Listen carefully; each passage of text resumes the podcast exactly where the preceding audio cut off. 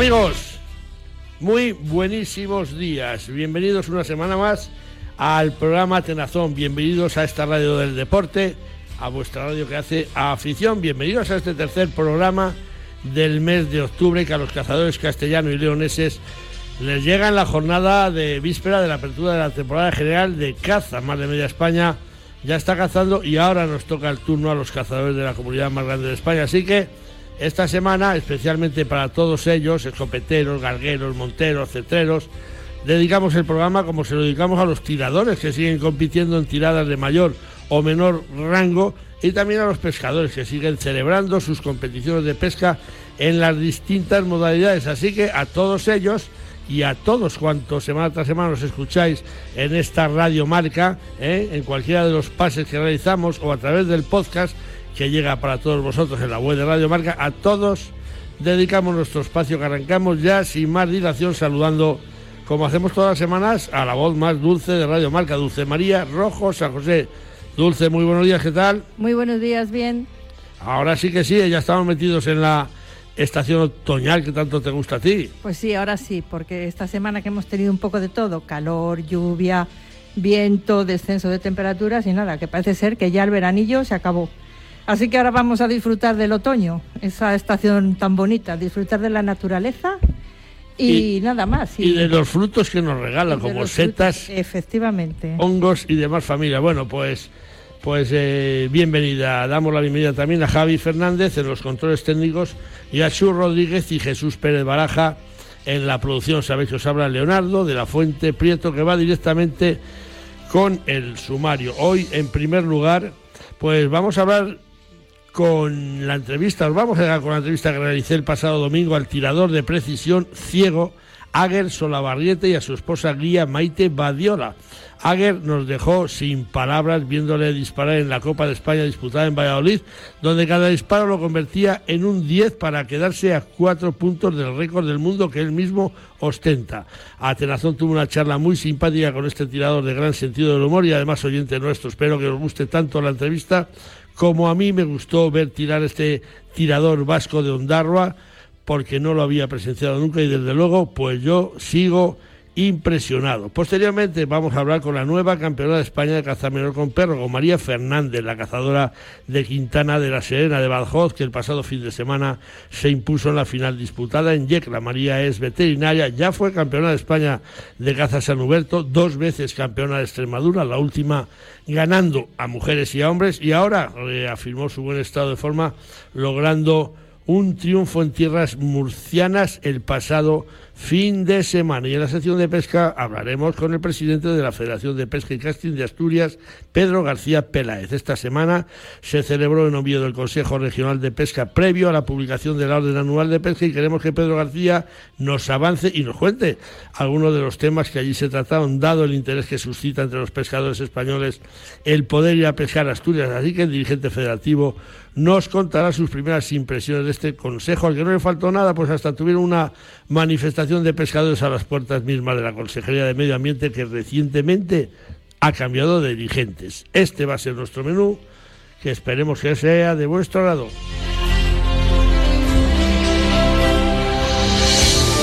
Bueno, pues dicho esto, tomamos aire y nos vamos con el Santoral, porque hoy, 21 de octubre, vamos a felicitar a Aquilino, Cayo, Gaspar, Griselda, Hilarión, Laura, Marco, Modesto, Paulina y Úrsula. Así que a todos y a todas, muchas felicidades.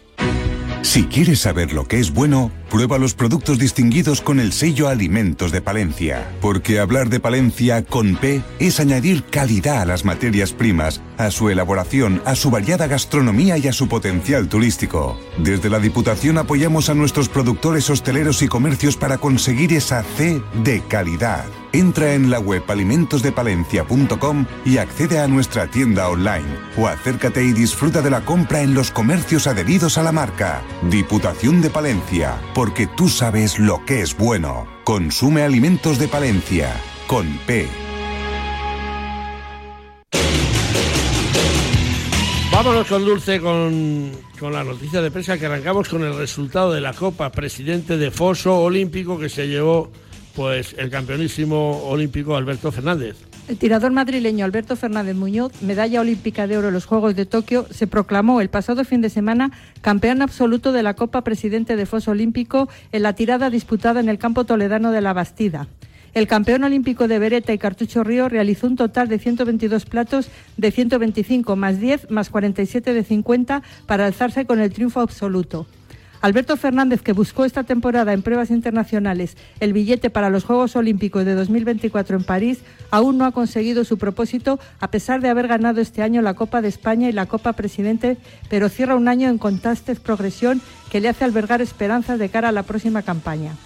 La segunda posición la alcanzó Joan García Fongibel, que también había partido 122 más 0 más 46 platos, siendo tercero José Francisco Ontecillas y completando la escuadra de finalistas José María Pinto, que fue cuarto, José Domingo López quinto y Manuel Murcia Pérez sexto. Esta tirada cerró el ciclo de competiciones oficiales de la Real Federación Española de Tiro Olímpico. Bueno, pues enhorabuena para todos cuantos estuvieron disputando en la Bastida esa competición. Finalizamos en campo de Criptana, donde se va a disputar el cuarto campeonato de España de caza menor con perro adaptada. El coto social de Campo de Criptana, Ciudad Real, acogerá los próximos 27 y 28 de octubre de 2023 el cuarto campeonato de España de caza menor adaptada. En esta competición podrán participar todos aquellos deportistas que acrediten tener una minusvalía, es decir, una amputación total o parcial de algún miembro superior o inferior o falta de movilidad total en dichos miembros. La prueba tendrá una duración de más de cuatro horas y se disputará sobre perdiz y conejo. La inscripción es libre, sin necesidad de clasificarse previamente y ya puede realizarse a través de las federaciones autonómicas de caza, fijándose como último día de presentación de inscripción el próximo lunes 23 de octubre. Aire libre, ríos limpios, montañas vivas. Un mundo rural donde redescubrir las cosas importantes de la vida. Vente, a un paso tienes el paraíso del siglo XXI. Zamora, enamora. Patronato de Turismo, Diputación de Zamora.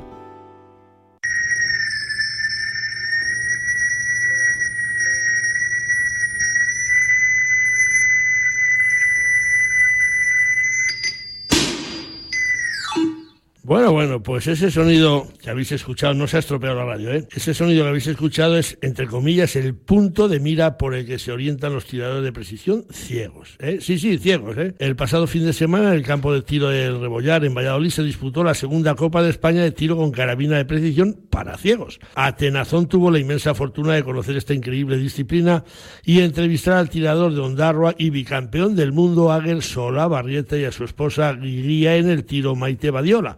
Estos tiradores, que repetimos, son ciegos, se orientan por el sonido que habéis escuchado, de tal modo que Aguer, el vencedor final de la Copa, logró de 60 disparos, 60 dieces, que le proporcionaron 620 puntos, quedándose a cuatro puntos del récord del mundo que él mismo ostenta. Alucinante. Lo dejamos con esta entrevista que realizamos a estos simpáticos deportistas que nos han demostrado que donde ponen el ojo y el oído, ponen la bala.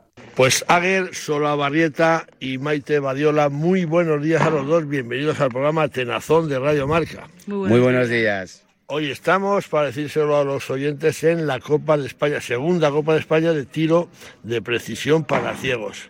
Vaya espectáculo, Aguer, dos veces campeón del mundo y aquí pegando dieces a punta pala.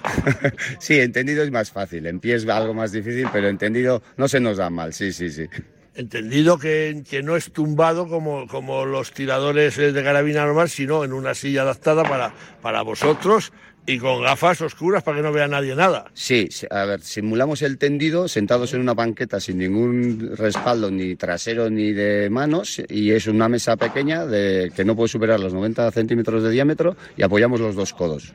Y claro, eh, simulamos el tendido de los de carabina convencionales, pero lo hacemos sentado, que es más jodido porque la cintura se resienta al final. Eh, yo escuché una vez a Miguel Durán, presidente de la ONCE, que le entrevistaban dice, estamos hoy con un discapacitado, y dijo, eh, de eso nada, yo soy ciego, no soy discapacitado. Y es cazador también, es que, es que han metido 50 dieces por lo menos tú, a ver. Sí, sí no, no, lo- no sé, pero sí, hoy ha habido algunos nueves que no me han gustado, que los he visto. Joder, ¿los has visto? Sí, sí, sí. Cuando no los veo ya me mosqueo porque dices, algo he puesto mal, pero si ya los veo es fallo mío. ¿Cómo se orienta un tirador ciego para a 10 metros meter tanto 10 y tanto 10? Díselo a los oyentes porque yo, yo he flipado, yo no lo sabía tampoco. Eh, Es que nosotros la única diferencia, la adaptación es el, el- el sistema de puntería y consta de dos, de dos aparatos. Es un infrarrojo LED que emite un son- una, una luz que se pone en la diana y luego yo tengo una cámara con un dispositivo y un programa de reconocimiento de objetos a alta velocidad que, que reconvierte la luz en sonido y el sonido se va agudizando mientras vas yendo al centro. Y justo cuando estás en el centro cambia el sonido, cambia de pitido y sabes que estás ahí. Entonces, ahora viene lo fácil, parar y disparar. Para disparar. Y luego, eh, Maite, que es tu, tu guía, cada tirador tenéis un guía. ¿Cuál es la labor de un guía eh, ciego a la hora de disparar? Bueno, eh, más que a la hora de disparar es anterior y posterior. O sea, preparamos todo lo que es el equipo, poner la luz en la diana eh, y luego a la hora, antes de empezar, les, les ponemos en el sitio y les centramos lo mejor posible.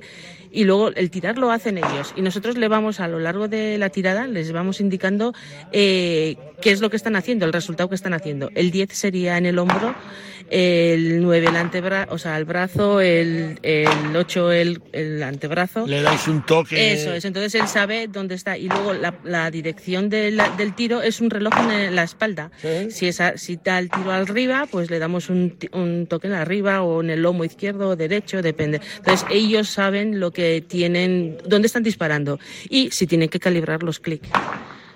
Impresionante, es para, es para verlo, ya te digo, yo me he quedado alucinado.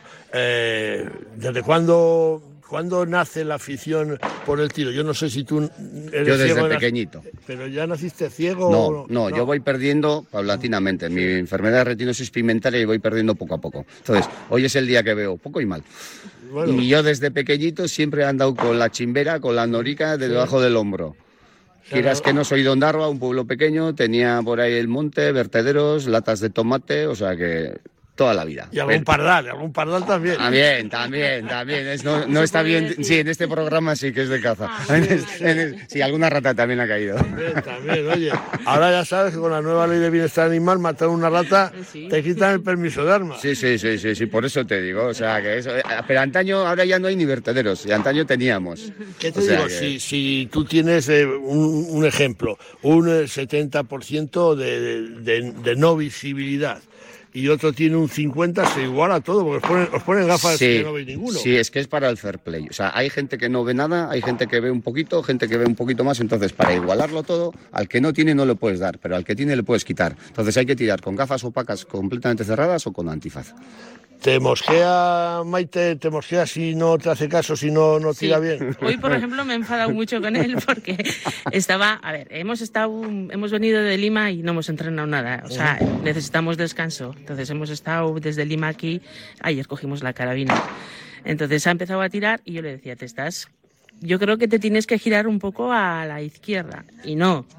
Bueno, pues venga, el- al final el que tira es él, ¿no? ¿Estás cómodo? Le decía yo en, en los 15 minutos de preparación de ensayo. Sí, estoy bien, estoy bien. Vale. Y ha resultado que no, que se tenía que girar a la izquierda y todo lo que le decía. O sea, yo lo que veía, claro, como no me ha hecho caso y luego pues el tener que corregir, pues me ha enfadado. Además porque se enfadaba él también. Y ahí le hubiese dado un buen... Un cate, un Sí, cate. un cate, bueno. sí. sí. Oye, que hay, hay mucha, mucha igualdad en, en. Hay una chavalita por ahí, Lidia me parece que se llama, que también anda muy bien, ¿verdad? Sí, Sonia. Sí, Sonia, Sonia. Sonia, Sonia, Rivero, es la compañera mía del equipo nacional. Hemos estado juntos en Lima y sí, sí, sí. Hay mucho nivel, hay mucho nivel. ¿Cómo, cómo habéis quedado en Lima? En Lima, pues eh, yo he quedado bicampeón del mundo, Bicampeón. bicampeón del mundo. Y en la modalidad clasificación, porque el nuestro es ahora clasificación 60 tiros y luego los ocho mejores pasan a la final. Entonces, el récord del mundo en clasificación en pie. Que el de tendido lo tengo yo, que lo, que lo eh, saqué en Rotterdam en agosto. ¿Qué? En el europeo. ¿Qué puntuación has hecho para récord del mundo? Eh, 625 con 6 en tendido y 579 con 6 en pie. De 60 disparos. De 60 disparos. Joder, o sea, te has pasado 25 de, de- de- de los 60. Vaya, vaya burrada. Desde luego, cómo me gustaría que hubiéramos podido televisar esto. Y ahora tienes la, la final, dentro de un poquito la Sí, final. sí, ahora tiramos la final.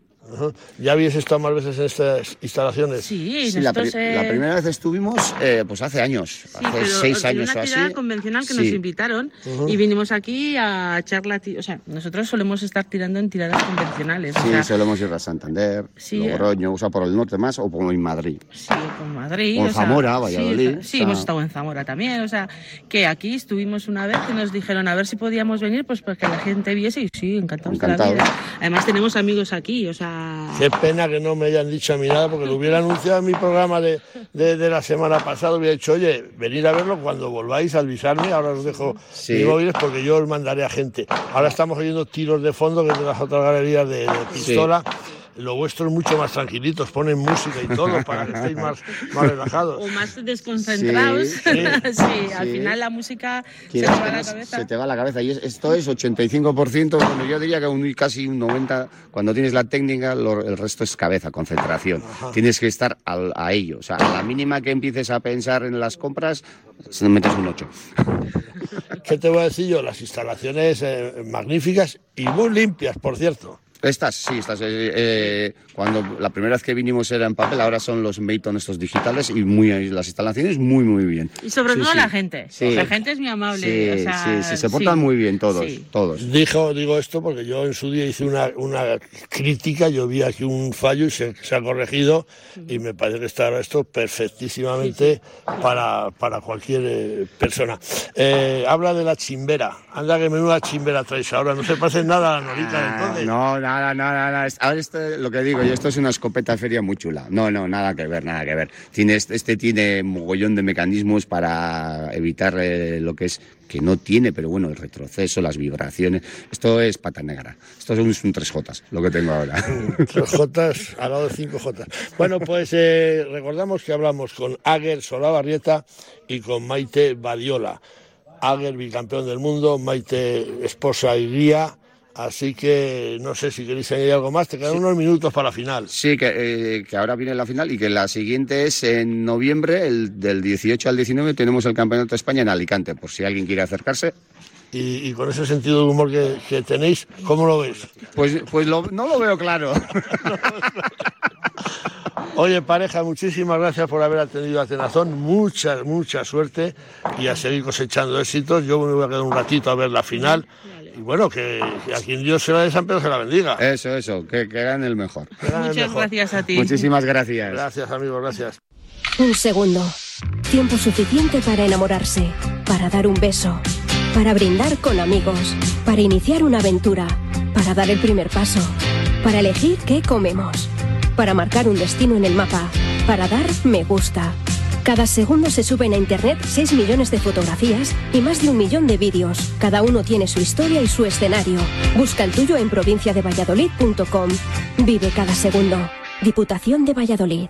¿Qué culpa tengo de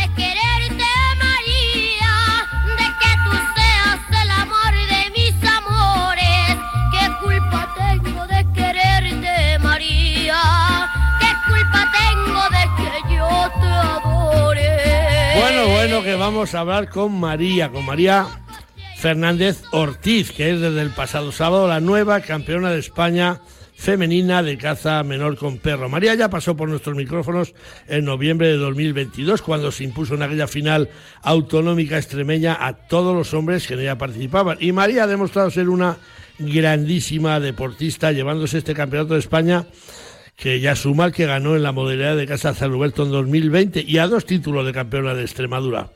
María Fernández Ortiz, muy buenos días, bienvenida a Tenazón de Radio Marca. Hola, buenos días. Vaya canción que te hemos puesto, ¿eh? Sí, es, es un poco llamativa.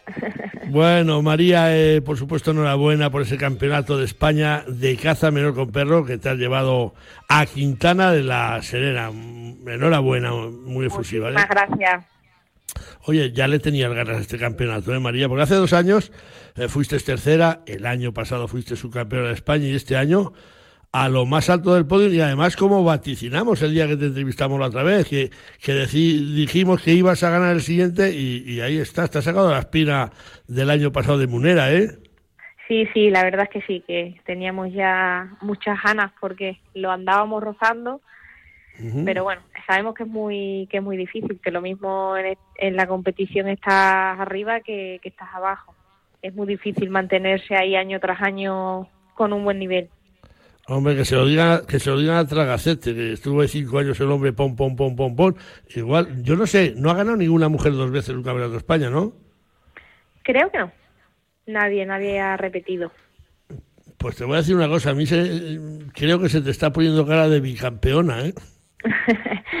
no, todavía queda mucho y la verdad es que hay un gran nivel en las competidoras, estamos en un número muy grande y bueno, eh, influyen muchas cosas durante la jornada de caza del campeonato para, para volver a repetir. A lo mejor en un futuro de aquí a X años igual sucede, no sabemos qué pasará. O menos años, ya te lo digo yo. Has ganado este campeonato de España, María, con dos perdices. A mí me habían contado que el cazador de Yecla, que había que matarlas, ¿eh? porque han sido muy, muy poquitas las que se cazaron. Había que matar esas dos perdices, ¿no? Sí, la verdad es que se abatieron creo que cinco perdices en total. Cinco, cinco, sí. y la caza, el, el cazadero era muy complicado. Era un, un terreno muy difícil de cazar porque eran unas morras de pinos y luego una zona muy llana de, de viñas, almendros y olivos. Entonces, bueno, las perdices sí que es verdad que estaban en, en las morras más altas, pero eran un terreno muy arbusto, había muchas piedras, el subir, bajar y buscarlas pues era complicado. Era físico y luego los perros también se dañaban mucho. Entonces, bueno, mi alternativa o mi estrategia era ir a las perdices porque no tengo ningún perro de conejo. Cazo con una setter inglés y los conejos estaban en las esparteras, era, era muy difícil para mí, me resultaba muy difícil matar conejos porque no tengo ningún podenco ni ningún perro levantador que, que, que me asistiera en ese día. Y bueno, teníamos controlados dos banditos de perdices y, y fui más o menos donde yo creía que podían estar, las estuve volando. Y bueno, de dos disparos un poco complicados entre pinos pude, pude abatirlas. También con la ayuda de la perra, que la primera, la verdad es que, que, que entramos en una zona y empezó a guiar y, y me la puso a, a muestra saliendo la perdí bastante larga y la otra pues también me indicó que, que estaba cerca, con lo cual ya va uno preparado de otra forma para que la caza no te sorprenda. Fíjate que los conejos que últimamente están dando los campeonatos, ¿eh? la gente hace los cupos en perdices, sobre todo los hombres, y luego se van al conejo. Y tú decidiste con esa estrategia de ir a perdices, pues conejos se mataron 31, pero cinco perdices, pues, eh, pues había que matar esas cinco perdices. Sí, la verdad es que sí, que, que era un poco difícil. Yo cuando vi el cazadero no pensé que, que se pudiera lograr, la verdad. Pero bueno, Tú- al final surgió así. y- está. ¿Tiraste alguna más? ¿Viste? ¿Tiraste más perdices? Eh, tiré ti- dos tiros largos a, a dos largas de las que te van saliendo, que vas volando, Ajá. que disparas por si acaso. Por si les toca el vamos, claro que sí. Casi sin posibilidad de, de abatir. Y luego, bueno, Sí. estuve una hora y media también buscando algún conejo que suplementara la percha porque el cupo eran dos perdices, no se podían matar más perdices, tuve que dejar las Ajá. perdices e irme. Entonces, claro, tuve que irme y, y buscar los conejos, estuve hasta la una menos cuarto o así buscándolos y al final ya la perra también estaba sufriendo mucho, se había hecho daño en, en dos uñas y, y decidí irme a, a control una hora antes. Claro, eso, eso una veterinaria no lo puede admitir. ¿eh? Tú eres veterinaria Claro de no. profesión, ves a tu perrita mala, dices, eh, para casa que ya has hecho bastante. joder, Para casa que ya, ya es suficiente. Ah, claro, claro. Tú has sido campeona de España de caza San Huberto en 2020. Yo creo que era un pointer el que tenía, no sé si ya se Eso llamaba sí. Bingo, Tenía un, ¿no? un- un pointer que se llamaba Bingo. Eso ¿No es. lo tienes? ¿Ya no lo tienes? Ese perro es propiedad de José Manuel Mora. Ah, Él me lo prestó caray. para esos campeonatos y yo se lo, se lo entregué. ¿Y no tuviste dudas ahora para decirle a José Manuel, déjame el pointer o me llevo el mío? ¿No tuviste dudas? No, ya no, ya no. Para la, para la caza menor tengo, tengo muy preparada a Yuka, que la verdad es que, que me hace disfrutar mucho en las jornadas de caza. Eh, Tenemos un, un contacto y un binomio muy grande, nos entendemos nosotros muy, muy bien. Bueno, que la competición femenina está clarísimamente al alza. Hay 31 finalistas en Yecla. Yo creo que es la vez que más mujeres han tomado parte de la final y además y además lloviendo, ¿eh? Y ca- cada vez hay más mujeres en la caza, ¿no? Sí, cada vez más. La verdad es que sí que año tras año el número de licencias federativas y el número de mujeres que vemos en el, en el mundo de la caza, a mí eso me alegra enormemente porque hemos vivido, yo he vivido unos años durante todo este tiempo atrás en que se veían muy poquitas mujeres y, y era raro verlo y sin embargo ahora es algo habitual. Qué y luego, bueno. pues bueno, la, la competición la hace que sea más exigente, que sea más competitiva, que haya un gran nivel y, y sobre que todo el mundo pues ya se prepara. O sea, el- Eh, hay unos campeonatos de calidad. Y que os hagáis más amigas, porque yo, por ejemplo, he hablado con una competidora que no ha podido ir a este campeonato, con Mónica de, de- de Burgos, y me dice, ¡ay, María, encantadora, cómo me alegro que haya ganado! O sea, hacéis amistad como hacemos los hombres, que yo tengo amigos de hace Claro, 40 claro años sí. en la competición. Tenemos- claro que sí, tenemos amistades y amigas en, todos los puntos de España con respecto a la caza. Eso es, el- Mm. es la parte más bonita de la competición, que conoces a gente y haces verdaderas amistades con, con ellas. De hecho, yo, eh, una de, de mis mejores amigas en, en la competición es Carla Anguiano y, y para mí ha sido mucho, muy especial que haya quedado ella segunda. Sus campeonatos, iba a preguntar por ella. Me ha acompañado en el podio y para mí la verdad es que ha sido eh, emocionante y me ha hecho muchísima ilusión que, que estuviéramos las dos ahí. Tú fíjate que Carla Anguiano eh, fue una de las ganadoras que, que en su día tuvimos en este programa. Eh, premiábamos a la mejor fotografía del mes con un cajón de cartuchos. Le tocó a Carla porque fue un fotón. Y yo no la conocía y resulta que luego la he conocido, conocí a su padre en, en, en Albacete, en La Roda, y es una gente encantadora. Carla Anguiano y, y- y la otra paisana mía que estuvo contigo en, eh, en el podio, esto, mm, Miriam Martínez, eh, magníficas amigas Sí, también, ¿no? Magníficas Sí, cazadoras. Mar- Martín la, la, la conozco menos, pero, pero sí, son to- todas magníficas cazadoras. Todas las 30 que hemos estado, o 31 creo que han sido participantes, vamos, todas están capacitadas sobradamente para, para ganar cualquier nacional. Bueno, recordamos que hablamos con María Fernández, nueva campeona de España de caza menor con perro, además de campeona de caza San Roberto y dos veces campeona de Extremadura. Yo no sé si ahora tienes alguna eh, competición por delante o si lo vas a dedicar a cazar por tus tierras extremeñas o por donde te inviten. Alguna invitación caerá por ahí, ¿no? La verdad es que dedico casi siempre a, cazar aquí en, mis cotos con, mi gente, con mis compañeros y con mi familia. Normalmente durante la temporada, hasta final de temporada no me suelo mover a ningún sitio. Y bueno, ahora tenemos las competiciones provinciales de caza menor con perro, lo tengo la semana que viene, y el amigo. autonómico. Y bueno, aunque estoy clasificada directamente para el año siguiente, me, me gusta asistir y estar con mis compañeros y con mis compañeras allí y pasar el día. Y que se agarren los machos, que va María, la campeona absoluta, que el año pasado eh, te lo llevaste ganando a mujeres y a hombres que se anden con cuidadín, cuidadín. María, mm, ¿le vas a proponer al presidente extremeño José María Gallardo que lleve la final femenina el próximo año a tu zona? Parece que últimamente así está sucediendo. El campeón elige terreno. ¿Te gustaría que fuera la final en Extremadura? Sí, por supuesto que, me encantaría que fuera en Extremadura. Lo veo un poco difícil buscar un coto con las características que se están consiguiendo últimamente, pero bueno, yo creo que, desde la federación van a intentar buscar algún sitio que sea realmente lo que lo que buscamos y que, sea un coto que tenga caza y que, que podamos disfrutar. Que no se puede, pues bueno, pues lo intentarán hacer en alguna comunidad vecina que aporte algún coto maravilloso. Tendrán que, que intentarlo, mujer. Eh, ya la última, la última. Tú eres veterinaria. Eh, ¿Cómo ves ese tema de la nueva ley de bienestar animal? A ti te afecta por partida doble, ¿no? Bueno, el tema de la ley todavía no está al 100% claro. Es un logro Ah, que, que, ajá. que se pudiera sacar a, a los animales de trabajo y los animales de caza de esa normativa, Ajá. porque la verdad es que nos ha dado una tranquilidad tremenda. Hombre, claro, a los eso- cazadores, a, a los cazadores sí. Sí, claro que sí. Sin eso hubiéramos tenido unos problemas muy, muy grandes a la hora de, de todo, de transportar animales, de mantener animales, de tenerlos, el número de animales que pudiéramos tener, cantidad de documentación y de, y de cursos, de registro de criadores, un, montón de cosas que, que, que- que serían prácticamente inviables de, de llevar a cabo.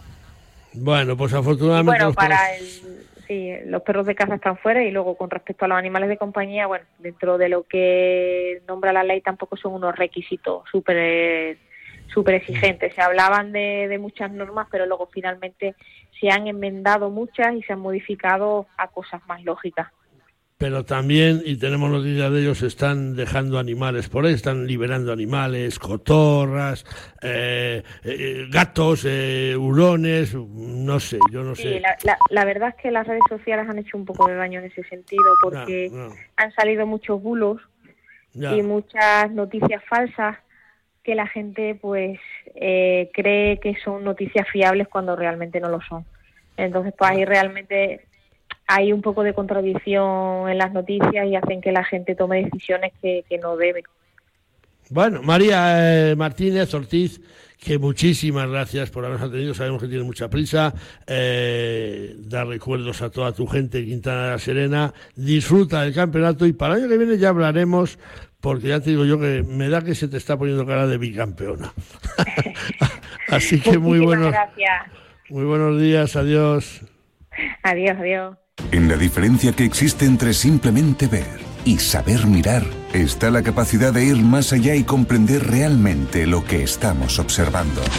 El nuestro es un ojo atento que mira al mundo que nos rodea, percibe los estímulos y los hace suyos, transformándolos en innovaciones. De esta manera nació Lupo de Benelli, el rifle de cerrojo con peculiaridades únicas que encarna las características del lobo, el depredador por excelencia. El rifle que abre una nueva frontera. Lupo de Benelli.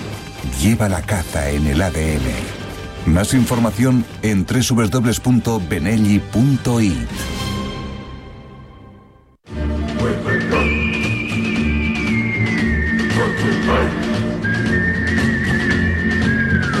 Bueno, pues como todas las semanas llegamos a la sección legal Pleitos Tengas y los ganes con nuestro abogado de cabecera Santiago Ballesteros Rodríguez, a ya saludamos y damos los buenos días. Santiago, muy buenos días.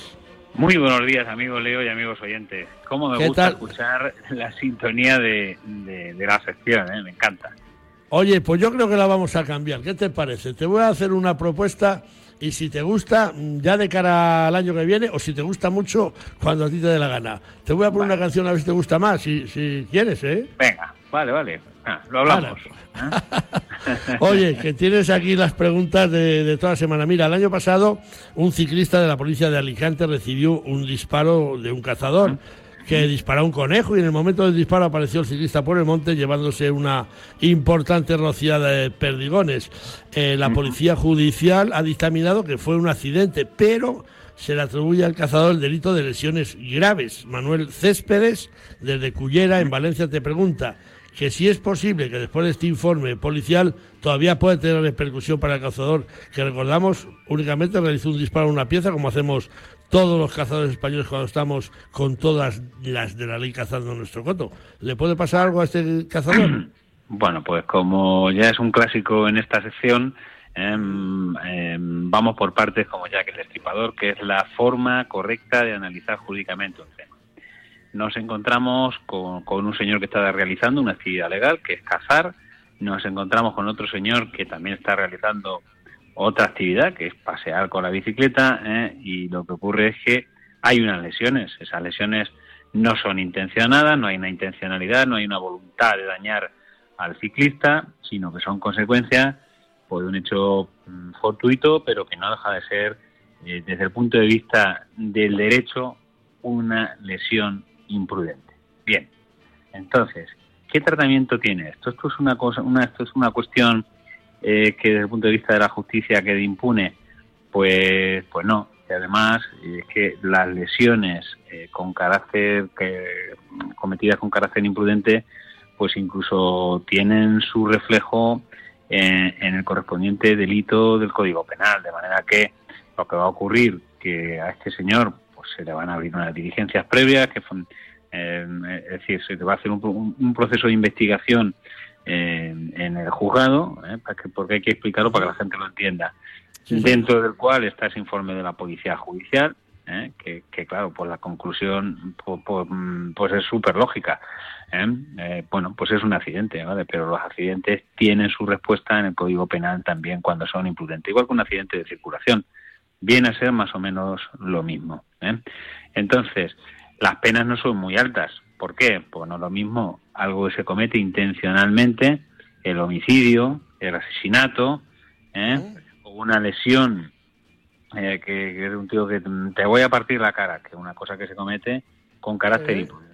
Entonces, tanto la pena, eh, eh, perdón, la pena va en función de la gravedad de las lesiones y de el tipo de imprudencia, si es más leve, si es más grave, ¿eh? cuestión siempre que, que son que, que depende de muchos matices y que es muy difícil de valorar. ¿eh? Lo que está claro es que tendrá que pagar la responsabilidad civil del daño que se ha causado. Ahí está, mm, sin duda, la compañía aseguradora que tenga el, eh, el cazador, porque Cazador. mm, sabes que esta es una actividad que en la que es obligatorio llevar un seguro porque es una actividad de riesgo. ¿Eh? Y bueno, pues, pues se le impondrá una pena por la que con casi con toda seguridad no va a ingresar en prisión, porque será inferior a dos años y no tiene antecedentes y se abona la responsabilidad civil queda suspendida la pena que se le ponga ¿eh? y, y, bueno, pues sí que tendrá consecuencias. ¿eh? Bueno, pues desde luego este caso hizo, hizo sa- salir ríos de cinta, fue muy mediático, vimos al hombre que le habían pegado un tiro que parece que había tomado el sol con una criba y, y en fin, fue un accidente, pero eh, un aviso a ciclistas, los caminos están para circular. Los montes, Sí. los laderas, los otros sitios, este hombre se había salido clarísimamente, según él mismo manifestó.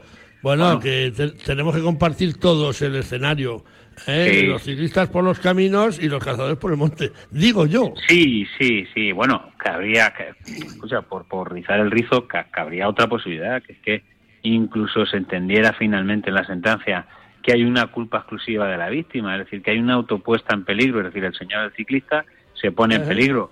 Lo que pasa es que yo eso lo veo muy complicado porque mm, también es cierto que la caza, como una actividad de riesgo, pues lo que bien dicen los tribunales es que cuando uno dispara tiene que asegurarse que lo hace en condiciones de seguridad y que no va a lesionar a nadie. Pero bueno, quiero decir que, que en el derecho todo es discutible, ¿eh? que se puede discutir también eh, la culpa exclusiva de la víctima y exonerarle de, de responsabilidad desde el punto de vista penal. Ojo, habría que ver ese atestado que nosotros no conocemos y no conocemos los detalles del asunto. Y ya sabes, Leo, que ese es otro clásico de esta sección, Sí, que el sí. derecho son matices. ¿Eh? Y que, y que un juicio es una moneda al aire. Hay veces que sale cara Exactamente. y otras gusta. veces sale- Eso me gusta mucho. Santiago, da gusto escucharte. Que, que gracias por habernos atendido. El consejo marcetero con Santiago Ballesteros y la semana que viene más. ¿Vale?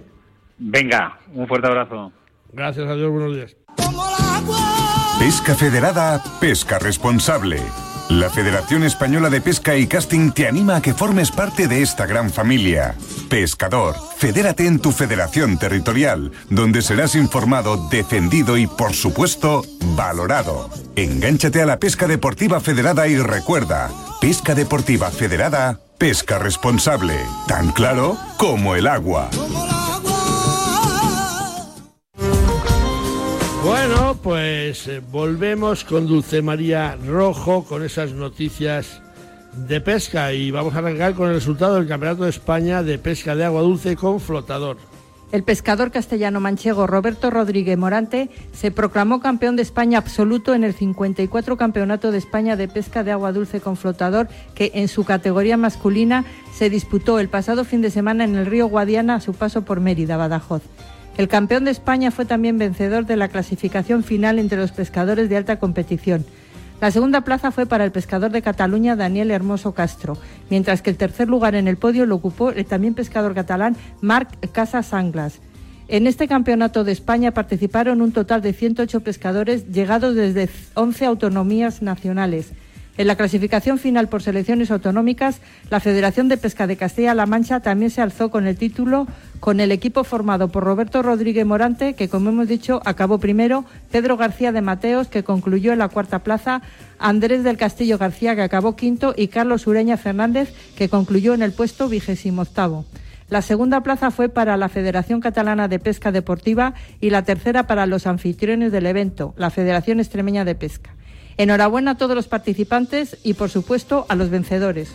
Enhorabuena, concluimos con el avance de dos campeonatos de España de pesca para este fin de semana.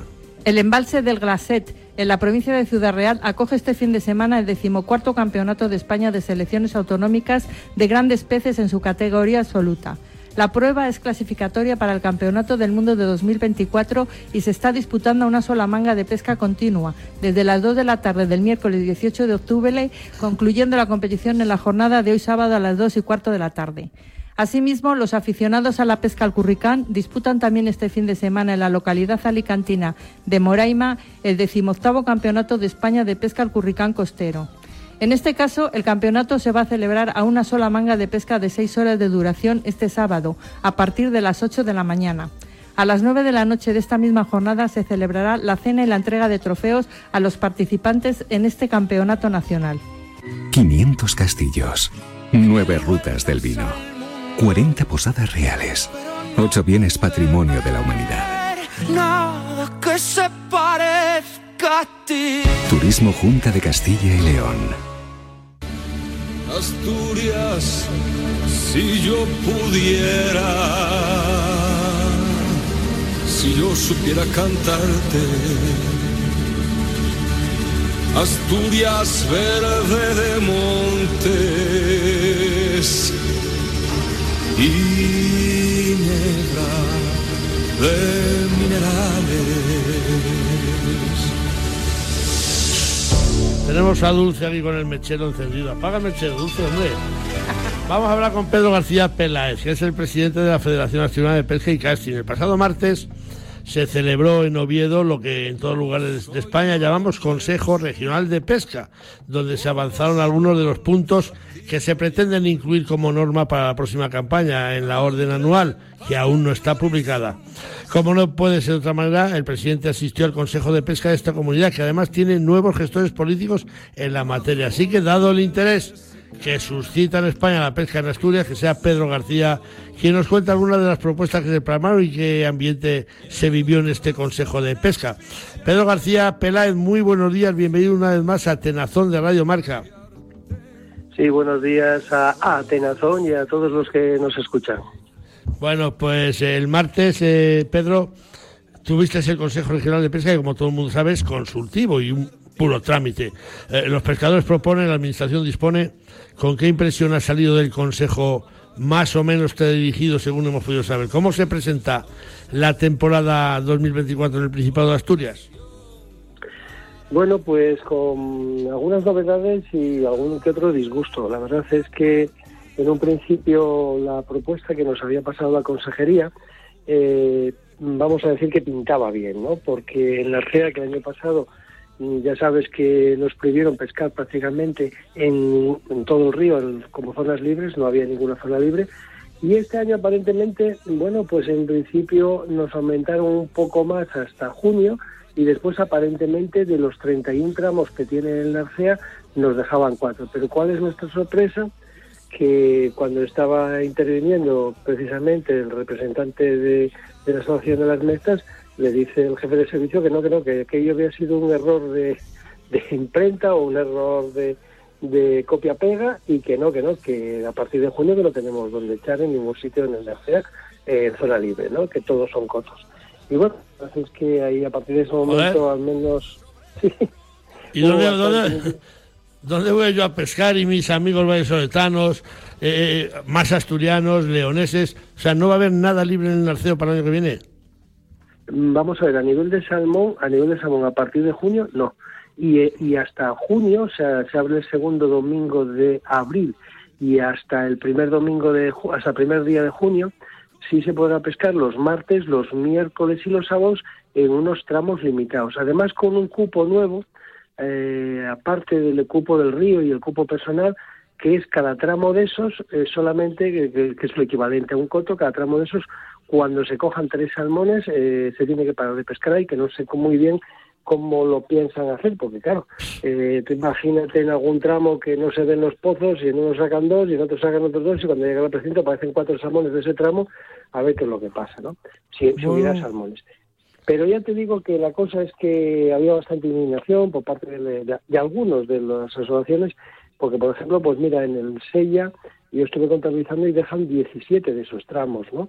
Eh, hasta el 15 de julio, eh, que pueden pescar los martes, los miércoles y los sábados, pero es que en el Narcea no dejan ni uno, en teoría. Entonces, claro, hay una, hay una fuerte indignación y hay una Ahí, la verdad es que fue muy duro, muy duro el consejo, porque en un principio, ya te digo, que aparecían como, como cuatro zonas que se podría pescar y la gente estaba, vale, lo decía, bueno, con esto es suficiente, porque tienes que pensar que el año pasado, con lo que dejaron, que solo dejaron ahí unos fines de semana en el mes de abril, eh, solo se cogieron siete salmones en el Narcea, cuando la media, la media, si por ejemplo en el Narcea se cogen 250 salmones, pues eh, el Oliver se coge 150, y este año pasado se cogieron solo siete. Entonces ya te digo que hay, mm, los ánimos están, están muy, muy calientes, muy calientes. Están calientes. Yo, yo me han dicho que el Consejo se aportaron datos de los conteos de salmones que han hecho buzos. Parece ser que hay que los, los que ha habido en los últimos 10 años e incluso más.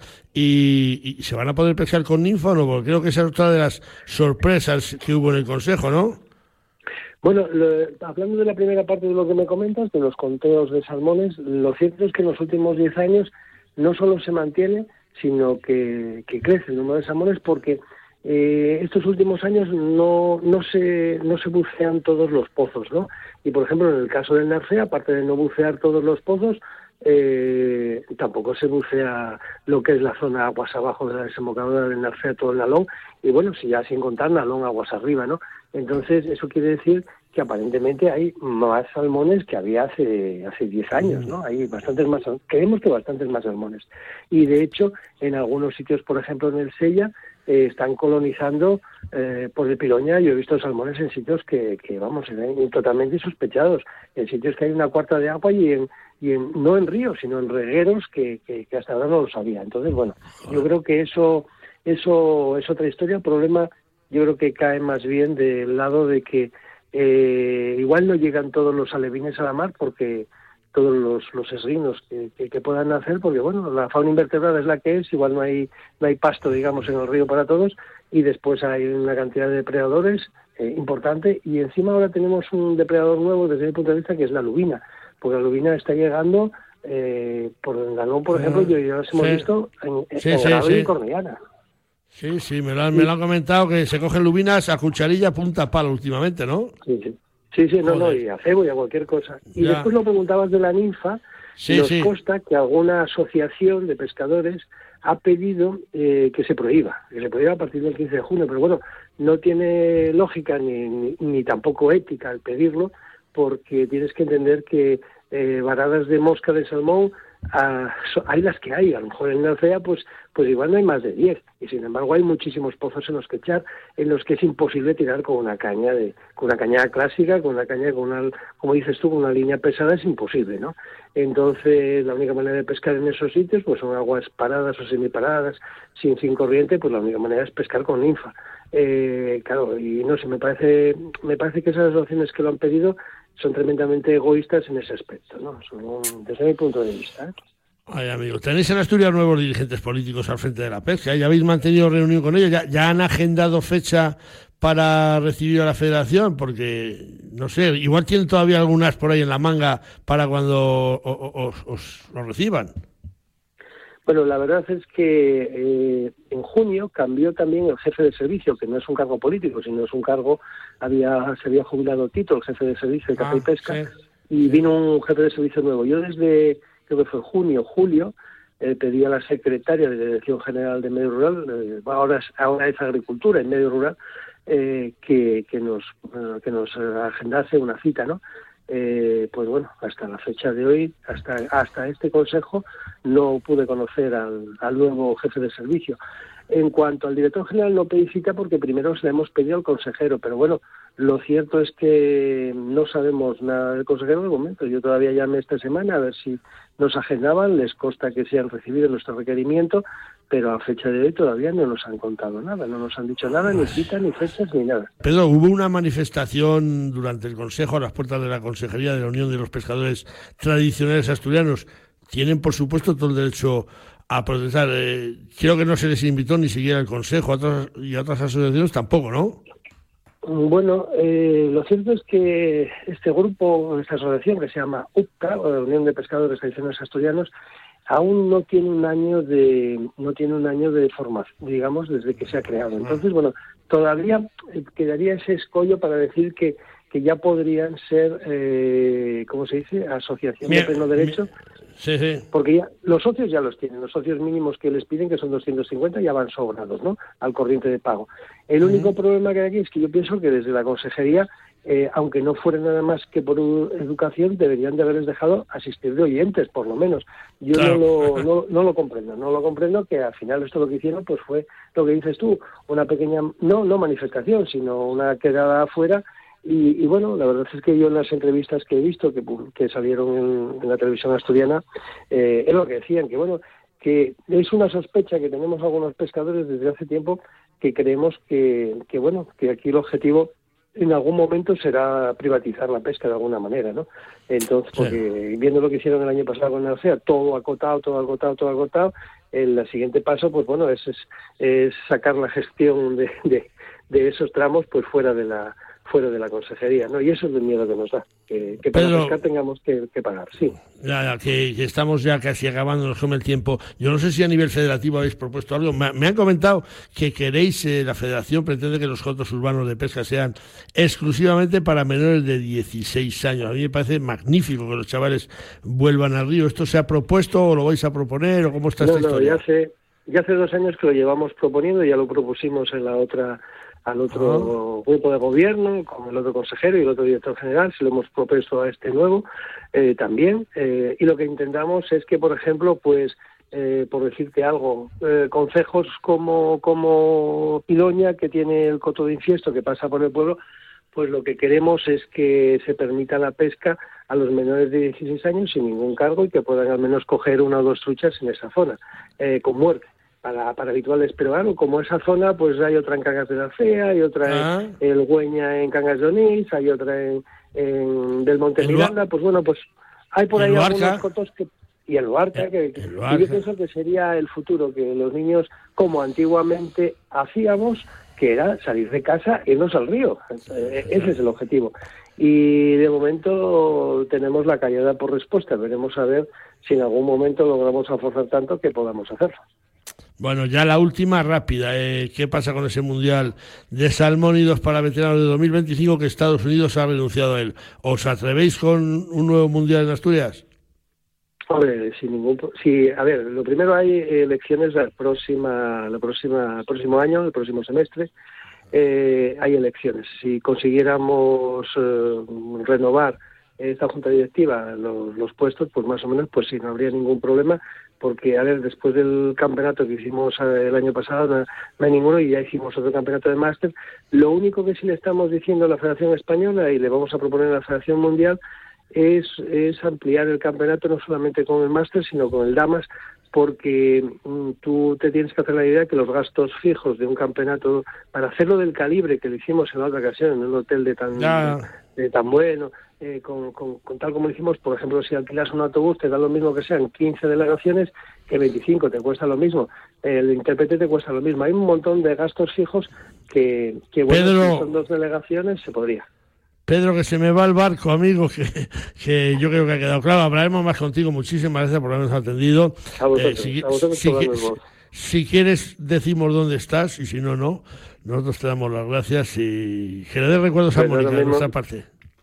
Ahora mismo acabo de llegar en, en un barco, precisamente, ahora mismo. Bueno, ten cuidado en Venecia, que hay mucha humedad, amigo. Un abrazo, gracias. Sí, sí, una- un abrazo, un abrazo, venga, un abrazo para todos. Adiós, Hasta ahora, adiós. hasta. Fiesta del Orujo de Potes. Del 10 al 12 de noviembre, ven a Potes, a Cantabria, y disfruta de la 31 Fiesta del Orujo. Una festividad donde solamente puedes pasar buenos tragos. Fiesta de interés turístico nacional, Orgullo de Potes, y donde la actriz Carmen Machi será proclamada Orujera Mayor el sábado 11 de noviembre a las 6 de la tarde. 31 Fiesta del Orujo de Potes. Del 10 al 12 de noviembre. Te esperamos. Cantabria Infinita. Ayuntamiento de Potes. Nos vamos con la palabra de perro. Porque dice mi perro que el pasado fin de semana tuvo la oportunidad de comprobar, al igual que yo, y por primera vez en nuestras vidas, una competición de tiro de precisión para ciegos. Sí, sí, como estáis escuchando. Por si algún oyente se ha incorporado tarde al programa, los ciegos españoles, en una nueva demostración de superación e integración, tiran con las carabinas de precisión muchísimo mejor que muchos de los que vemos perfectamente. Sencillamente es impresionante verles evolucionar en una prueba donde están jugando, como el pasado fin de semana, la Copa de España de tiro de precisión para ciegos que se llevó nuestro anterior entrevistado Águel Solabarrieta. Mi perro dice que cuando escuchó decir que en Valladolid se estaba celebrando esta competición de tiro de precisión para ciegos, arqueó las cejas y mostró su incredulidad, porque ciertamente no sabíamos que existía esta disciplina entre los ciegos, y en la que además nuestros tiradores son de lo mejorcito del mundo, tal y como lo reseñan los resultados de pruebas internacionales, donde nuestros deportistas acuden con sus carabinas de precisión con sus cascos, donde va todo el sistema de puntería mediante el oído y por si fuera poco, con unos antifaces opacos que le colocan a todos los tiradores, por si alguno tuviera un mínimo de visión, cerrando de esta forma el paso a cualquier luz externa que pudiera orientar a estos tiradores. Dice mi perro que el ambiente de amistad reinante entre ellos es magnífico y en el algo se puede decir que son unos cachondos y que su sentido del humor es tan agudizado como su oído y como su espíritu de superación. Por contaros una pequeña anécdota, señalar que el sábado cinco tiradores ciegos y sus guías cerraron en el restaurante de las Tercias de Simancas y le pidieron a Maika, la camarera, una mesa redonda para cenar, porque así se veían mejor las caras. Dice mi perro, y yo lo mantengo, que llevamos toda la semana alucinando con esta modalidad deportiva para ciegos. Habíamos visto más pruebas deportivas para ciegos, como el ciclismo en tándem, atletismo, judo, montañismo, o esquí alpino, o fútbol, o natación, etcétera. Pero ver a estos hombres y mujeres meter con una carabina dieces por un tubo en una diana, jamás lo hubiéramos soñado. Solamente decir que el campeón hizo 620 puntos de 60 disparos, o lo que es lo mismo, se quedó a cuatro puntos del récord del mundo que él mismo ostenta y sobrepasó con creces la media de 10 puntos por disparo, con lo que ese refrán que dice que en el país de los ciegos el tuerto es el rey, nosotros al menos no lo tenemos tan claro. Sencillamente fue impresionante, hay que verlo para creerlo, ha dicho mi perro. ¿Sabes lo que es la caza? Pues la caza, además, es Protección de cultivos y ganado. es seguridad en las carreteras, Es equilibrio entre especies. es una oportunidad para el medio rural. Es parte de nuestra esencia. Pensemos sin clichés ni tabús sobre la caza, una actividad necesaria y sostenible. Junta de Castilla y León. Vamos con la especie de la semana, que va a ser la musaraña ibérica. La musaraña ibérica es un pequeño animal mamífero insectívoro perteneciente al género Sores. Su aspecto es de ratón con el hocico muy alargado. Las orejas están cubiertas de pelo y la cola es larga y desprovista de pelos que sobresalgan del pelaje. Mide aproximadamente entre 5 y 6,8 centímetros, más su cola que puede variar entre 3 a 5 centímetros. Su peso medio es de unos 8 gramos. La musaraña ibérica en general vive en terrenos con cierto grado de humedad, con arbustos, formaciones de matorral, zonas de bosque húmedo, riberas de los ríos y praderías con larga hierba.